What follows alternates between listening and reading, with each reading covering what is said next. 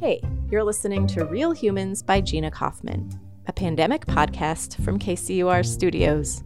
On this week's episode, it's March again, and if you're tripping over all the one year milestones, you're not alone.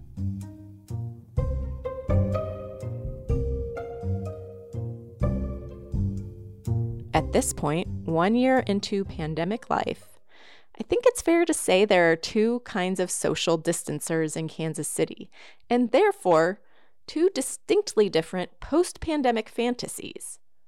Some of us live in close quarters with other people, and we may not always admit it, but we have spent much of the last year fantasizing about alone time.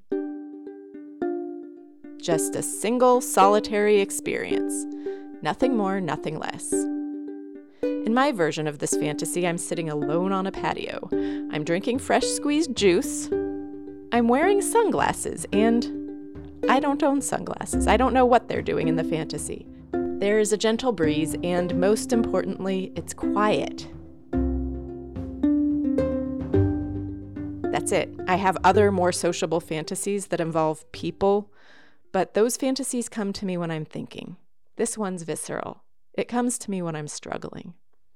So I am way over on one end of the spectrum. On the other end are the many, many people who have weathered the pandemic thus far on their own.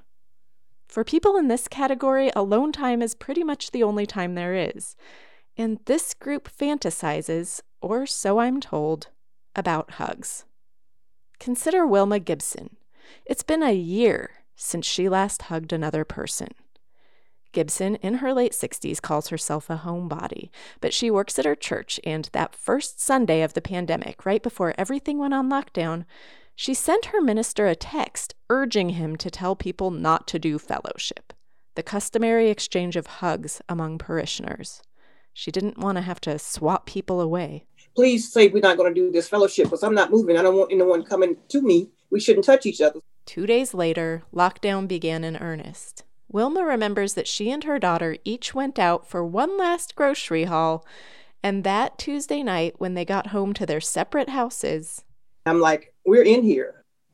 From that day on, we were just here. Her daughter, Natasha, just turned 45. She's a poet, she runs an art gallery, and she's a social butterfly. She's also single. The year without hugging has probably been harder on Natasha than her mom. It wasn't the discipline of it that was a problem. Wilma has sarcoidosis, a condition that affects her lungs, meaning, as far as her daughter's concerned, COVID would be a death sentence. Early on, when very little was known about virus transmission, Natasha and her mom didn't see each other at all. Then, after a while, they started meeting for what they called driveway visits mom in the garage, daughter in the driveway. At first, even that was kind of scary. On a recent Zoom call, they joked about their tentative early pandemic visits. And we would walk like 20 feet away from each other. Right. I was serious about protecting you. Like, I was like, no games. Since then, Natasha has rearranged her furniture, specifically so her mom can come over. Wilma has her own love seat at Natasha's house, and it's all the way across the room from the couch. Oftentimes we'll go toward each other go, oops, no, we can't do that. Wilma's a pretty reserved person. In fact, she readily admits that she didn't want to hug most of the people she used to hug anyway. Even so, it's hard, very hard no touch at all. This might sound like a small thing, but it's not. Human beings are wired for touch, particularly when we're stressed. Touch is a source of comfort that can help soothe us and moderate our emotions.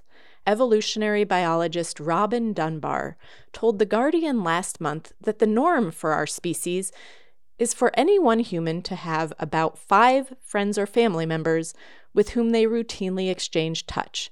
We touch these people and they touch us way more than we realize. These intense coalitions, as Dunbar calls them, act as a buffer. They keep the world off your back. Which means that for people whose coalitions don't live with them, the touch that comes with those relationships, noticed or not, is gone. And that brings a physical isolation more profound than the human nervous system was built to handle.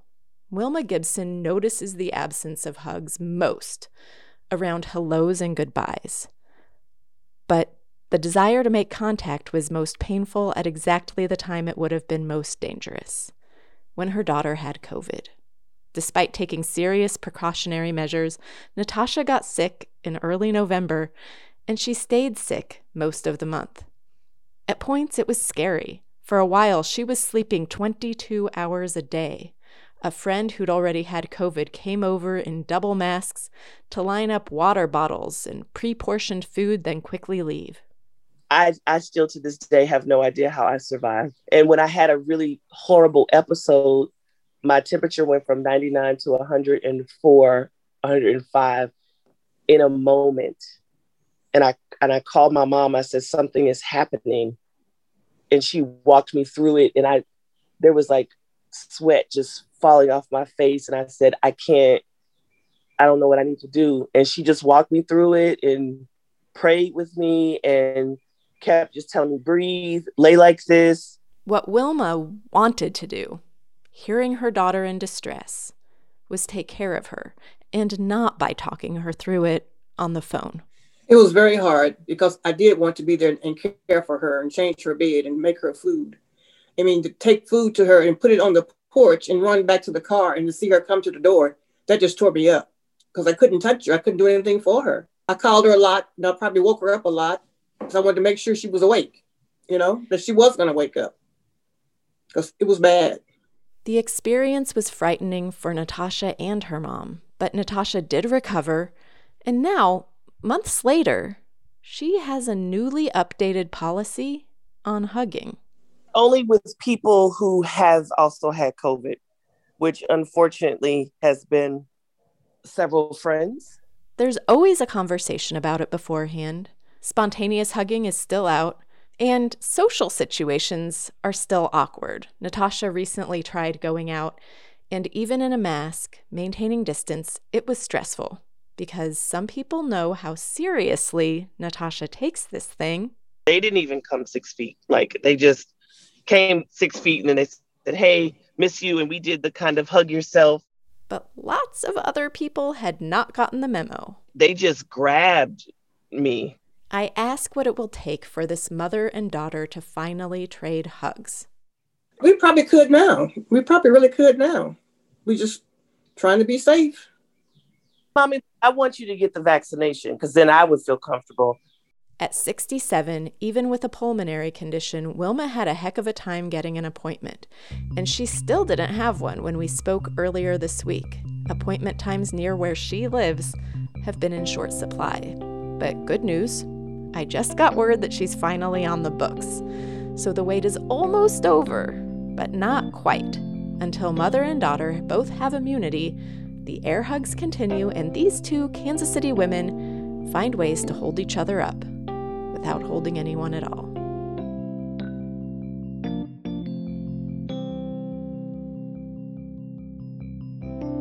That's it. Thanks for listening to Real Humans by Gina Kaufmann. It's a weekly podcast from KCUR Studios based on a column I write for kcur.org. Barb Shelly edits the column, and Mackenzie Martin produces the podcast with music by Blue Dot Sessions.